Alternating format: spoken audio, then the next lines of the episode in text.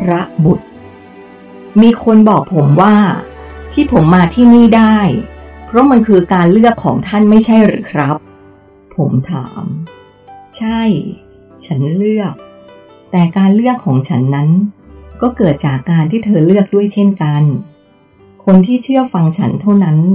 ที่จะกลายเป็นคนที่ฉันเลือก ทีแรกผมคิดว่า มีแต่คนบนโลกนี้เท่านั้นนะ ที่ถนัดการพูดจาวกวนนี่ท่านก็เป็นไปกับเขาด้วย ผมพูดเย้า ก็พวกเขากับฉันเป็นหนึ่งเดียวกันนี่ เมื่อกี้ท่านพูดว่า ท่านบอกให้ผมทำบางอย่าง และผมก็ทำตามที่ท่านบอก ผมไม่เห็นรู้สึกเลยว่ามันเป็นการบอกของท่าน การบอกของฉันมันกลมกลืนกันมากกับสิ่งที่เธอเรียกว่าความคิด พูดง่ายๆคือ เธอแทบจะแยกไม่ออกเลยว่า อันไหนคือความคิดของเธอ อันไหนคือการบอกของฉัน และที่ยิ่งกว่านั้น คือคนส่วนใหญ่ไม่เคยรู้มาก่อนว่า มีการบอกจากฉัน พวกเธอเลยเหมาไปเลยว่า ทุกความคิดที่เกิดในสมองของเธอ เป็นสิ่งที่เธอคิดขึ้นเองทั้งหมด และความแตกต่างระหว่างความคิดของผม กับการบอกของท่านคืออะไรล่ะครับ ผมถาม มันจะแยบยนกว่า มันจะพิเศษกว่า มันจะแตกต่าง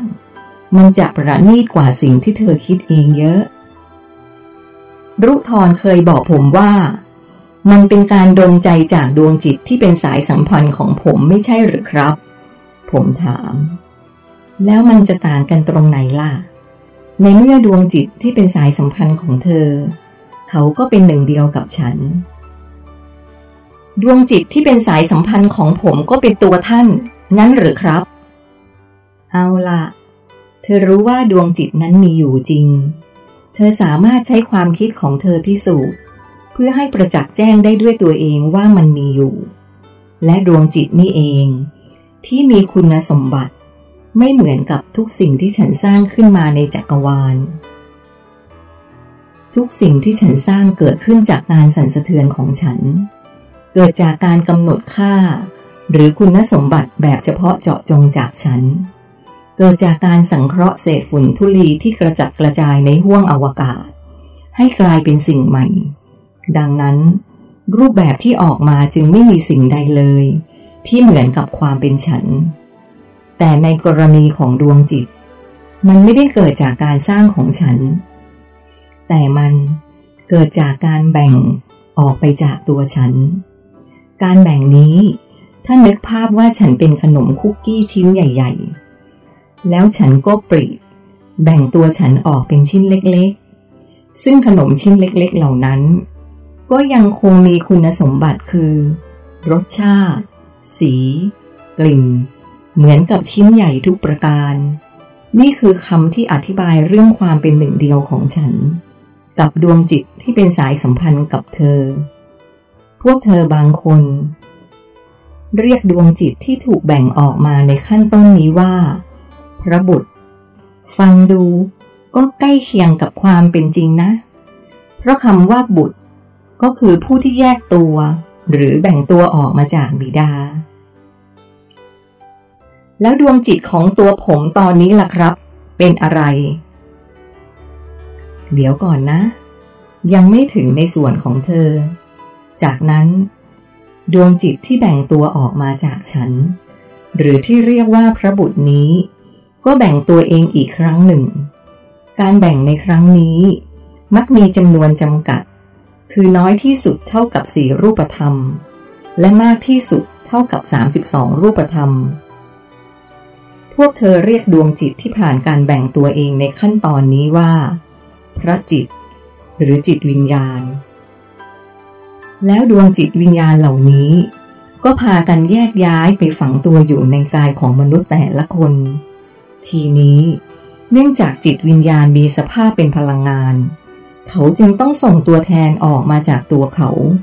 เพื่อไปทำหน้าที่ให้สอดประสาน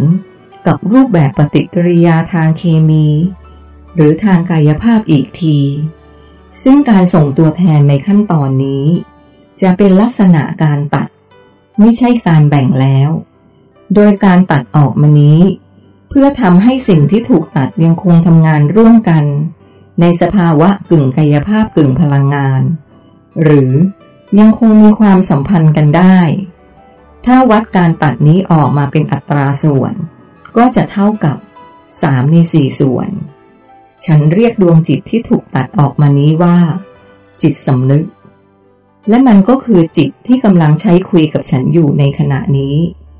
โดยตำแหน่งที่ตั้งของมัน จะอยู่เหนือคิ้วทั้งสองข้างประมาณ2เซนติเมตร สิ่งนี้มีลักษณะเป็นต่อมไร้ท่อที่มีขนาดเล็ก เท่ากับเมล็ดถั่วเขียว พวกเธอเรียกสิ่งนี้ว่า พิทูอิทารี และพระจิต หรือจิตวิญญาณที่สถิตอยู่ในกายของเธอตลอดเวลา มีตำแหน่งที่ตั้งอยู่ตรงกลึงกลางของกระโหลกศีรษะ หรือตรงที่เรียกว่าสมองส่วนกลาง โดยพวกเธอเรียกสิ่งนี้ว่า ต่อมไพเนียลจิตส่วนนี้มีค่าพลังงานเหลือเพียงแค่ส่วนเดียว ในขณะที่จิตสำนึกของเธอ มีถึงสามส่วน การตัด ไม่เหมือนกับการแบ่งอย่างไรครับ ผมว่ามันน่าจะเหมือนกันนะ ผมถาม การตัดออกนี้หมายความว่า สิ่งที่ถูกตัดจะเหลือคุณสมบัติ ไม่ครบถ้วนตามเดิม เหมือนเธอตัดแขนตัดขาของเธอออกไป คุณสมบัติของการใช้มือและเท้าของเธอก็จะไม่มี ซึ่งจะต่างจากการแบ่ง ที่ทุกสิ่งทุกอย่างยังคงมีคุณสมบัติเหมือนเดิมทุกประการ แล้วอย่างนี้จิตสำนึกของผมจะยังมีความเป็นหนึ่งเดียวกับท่านไหมครับ ยังเป็นอยู่ แต่ไร้การสัมพันธ์ เพราะหน้าที่ของจิตสำนึก คือการควบคุมการทำงานของร่างกายที่เป็นรูปธรรม ซึ่งอยู่ในสภาวะที่รับรู้แต่สิ่งที่จับต้องได้ สัมผัสได้เท่านั้น จิตสำนึกของเธอ จึงไม่มีทักษะทางด้านพลังงานเลย เธอจึงคิดเอาเองว่า เธอคือเจ้าของร่างกายแต่เพียงผู้เดียว เธอจึงตัดสินใจทำทุกสิ่งทุกอย่างโดยลำพัง และตรงนี้นี่เอง ที่เหมือนเธอถูกตัดขาดจากความเป็นหนึ่งเดียวกับฉัน พวกเธอจึงคิดเลยเถิดไปว่า ตัวเองคือผู้ครอบครองทุกสิ่งทุกอย่าง จริงอยู่ ที่ฉันกำหนดให้พวกเธอเป็นใหญ่ที่สุดในบรรดาสิ่งมีชีวิตทั้งปวง เปรียบเสมือนเป็นราชาแห่งรูปธรรมสิ่งมีชีวิต แต่นั่นก็ไม่ได้หมายความว่า จะไม่มีใครอีก ที่อยู่เหนือเธอขึ้นไป เพราะอย่างน้อย ดวงจิตวิญญาณที่เป็นเจ้าของร่างกายเธอ และสถิตอยู่ในตัวเธอ ก็สูงส่งกว่าเธอหลายร้อยเท่า แล้วทำไมผมถึงมีโอกาสมามีความสัมพันธ์กับท่านล่ะครับ คือผมหมายความว่า ดูเหมือนผมจะมีสิทธิพิเศษไม่เหมือนคนอื่นนะครับ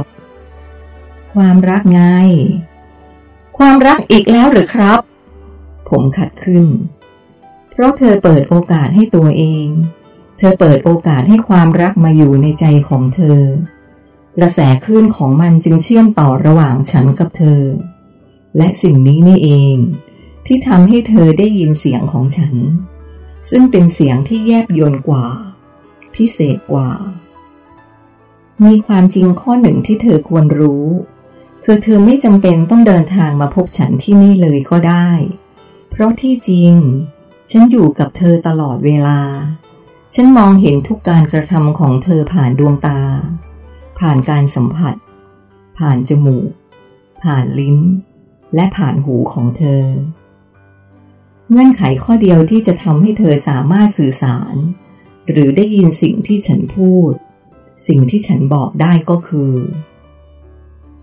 เธอจะต้องสั่นสะเทือนจิตสำนึกของเธอให้เป็นความรักตลอดเวลา ซึ่งนั่นเท่ากับ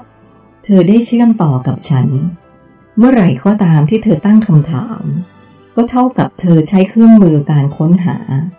และการบอกเล่าจากฉัน ในวงเล็บคำตอบก็จะเกิดขึ้น ในจักรวาลอันกว้างใหญ่ไพศาลนี้ ไม่มีใครหรอกที่ที่สั่นสะเทือนจิตสำนึกของตัวเองด้วยความเกลียดชัง แล้วสามารถเชื่อมต่อกับฉันได้ ปกติผมก็ตั้งคำถามอยู่แล้วนี่ครับ และผมว่ามนุษย์ทุกคนก็ชอบตั้งคำถามด้วยเหมือนกัน เมื่อไหร่ที่เธอตั้งคำถามโดยผสมกับความรู้สึก และอารมณ์ของเธอคำตอบที่ได้ก็มักจะมาจากความคิดของเธอเสมอ ไม่ได้มาจากการบอกของฉันอย่างแน่นอน เพราะเธอได้ใช้ความรู้สึกที่จิตสำนึกของเธอตัดสินไปแล้ว และยิ่งไปกว่านั้น หากการตั้งคำถามเหล่านี้ เกิดขึ้นหลังจากที่ กระบวนการความรู้สึกเปลี่ยนเป็นอารมณ์ไปแล้ว คำตอบที่ได้ก็จะยิ่งมาจากตัวตนของเธอมากขึ้นไปอีก ซึ่งปรากฏการณ์ที่เกิดขึ้นต่อไปจากนี้ มันจะไม่ได้พิเศษอะไร มันจะเป็นแค่ปรากฏการณ์แบบพื้นๆที่ทุกคนทำกัน ถ้าเธอปรารถนาการบอกจากฉัน เธอจะต้องสั่นสะเทือนจิตสำนึกด้วยความรัก และจะต้องไม่ปล่อยให้จิตสำนึกของเธอ ตกอยู่ภายใต้ความรู้สึกและอารมณ์อย่างเด็ดขาด หรือจะพูดอีกอย่างคือ ต้องไม่มีตัวตนของเธอเข้าไปตัดสินเลย ตัวเธอต้องทำหน้าที่เป็นเพียงผู้รับรู้ว่า อะไรเป็นอะไร และมองสถานการณ์เหล่านั้นตามความจริงให้มากที่สุด เมื่อนั้น เสียงของฉันก็จะปรากฏขึ้นมา และเธอจะรู้เองว่า อันไหนคือเสียงของฉัน อันไหนคือเสียงของเธอ ปรากฏการที่จะเกิดขึ้นหลังจากนั้น มันจะพิเศษไม่เหมือนใคร ผู้คนที่อยู่รอบข้างเธอ อาจจะรู้สึกว่าเธอนั้นทำในสิ่งที่ประหลาด เธอไม่ต้องกลัวที่จะกลายเป็นคนประหลาด เพราะท้ายที่สุด คนเหล่านั้นก็จะต้องหันกลับมามองเธอ และถามเธอว่าทำไมชีวิตของเธอถึงได้มีแต่ความสมบูรณ์พูนสุขขนาดนี้ ทำไมเธอถึงได้มีแต่คนรัก เขาจะแปลกใจกับปรากฏการณ์ที่ฉายอยู่รอบกายของเธอ ปรากฏการณ์ที่ท่านบอกว่าประหลาดนั้นเป็นอย่างไรครับ ผมถาม เธอคิดว่าคนที่พูดว่า หากมีคนมาตบหน้าด้านซ้าย จงหันด้านขวาให้เขาตบอีกข้าง นั้นเป็นปรากฏการณ์ที่ประหลาดไหมล่ะ ในอดีต มีคนหนึ่ง ที่เธอเคยรู้จักเขาดีพูดไว้ นี่เป็นปรากฏการณ์ที่มีความประหลาดในสายตาของพวกเธอ ซึ่งคนที่จะทำแบบนี้ได้จำเป็นต้องมีคุณสมบัติหลายหลายอย่างผสมกันอยู่นั่น คือ 1. เขาจะต้องมีความรักที่บริสุทธิ์ใจเป็นพื้นฐาน โดยจะแสดงออกมาในรูปของการให้อภัยต่อคนคนนั้นได้อย่างไร้เงื่อนไข คือ ถ้าคนคนนั้นยังอยากจะตกหน้าเขาอีก เขาก็พร้อมให้ทำการให้อภัยเป็นคุณสมบัติที่ยิ่งใหญ่ของคนประหลาดนี้ 2. เขาจะต้องยอมอย่างหมดใจ ยอมต่อการกระทำที่ไม่ถูกต้อง ยอมต่อความเจ็บปวด ยอมต่อความอับอาย ยอมทุกสิ่งทุกอย่างเพื่อให้คู่กรณีได้ชำระสิ่งที่ค้างคาใจของเขา ให้หมดไป รวมทั้งยอมที่จะปรับตัวเอง เพราะการที่เขายังต้องการตกหน้าเธออยู่นั้น ก็แสดงว่า เธอยังมีบางสิ่งที่ต้องแก้ไข จนทำให้เขาต้องการทำเช่นนั้นอีก เธอต้องยอมปรับตัวเอง เพื่อไม่ให้เป็นเงื่อนไขต่อเขาในอนาคต 3. ถ้าใครทำเช่นนี้ได้ คนคนนั้น ย่อมมีความอดกลั้นสูงสุด มันเป็นความอดกลั้นที่จะไม่กระทำสิ่งใดตอบโต้ อดกลั้นที่จะไม่โกรธ อดกลั้นที่จะไม่ผูกอาฆาตพยาบาท ความอดกลั้นนี้เป็นความสูงส่งทางจิตอีกอย่างหนึ่ง ที่จะขาดเสียไม่ได้ และเมื่อเธอทำสิ่งที่แปลกประหลาดนี้ให้ปรากฏแก่สายตาคนอื่นๆแล้ว เธอจะค้นพบว่า นี่คือความสุขที่แท้จริง ความสุขที่ว่านี้ ไม่ใช่ความสุขที่เกิดจากการได้มี ได้ทำได้เป็น เหมือนกับที่เธอเข้าใจกัน แต่มันจะเป็นความสุข ที่เกิดขึ้นจากใจที่สงบของเธอคำว่าสงบในที่นี้จึงหมายถึง ไม่มีเงื่อนไขหรือสถานการณ์ใด ๆ สามารถทำให้เธอเปลี่ยนแปลงความเป็นเธอได้ ต่อให้เธอเจอกับสถานการณ์ที่ไร้กาจเพียงใด จิตใจของเธอก็ไม่มีทางสั่นสะเทือนเป็นอย่างอื่นโดยเด็ดขาดหลายคนเข้าใจเรื่องความสงบนี้แบบตื้นๆ ว่าเป็นการแสวงหาสถานที่ หรือการหลบเลี่ยงสถานการณ์ที่เป็นเงื่อนไข ที่ทำให้ไม่สงบ ว่าคือความสงบ ซึ่งหากเธอเข้าใจกระบวนการของมันแล้ว เธอจะรู้ว่า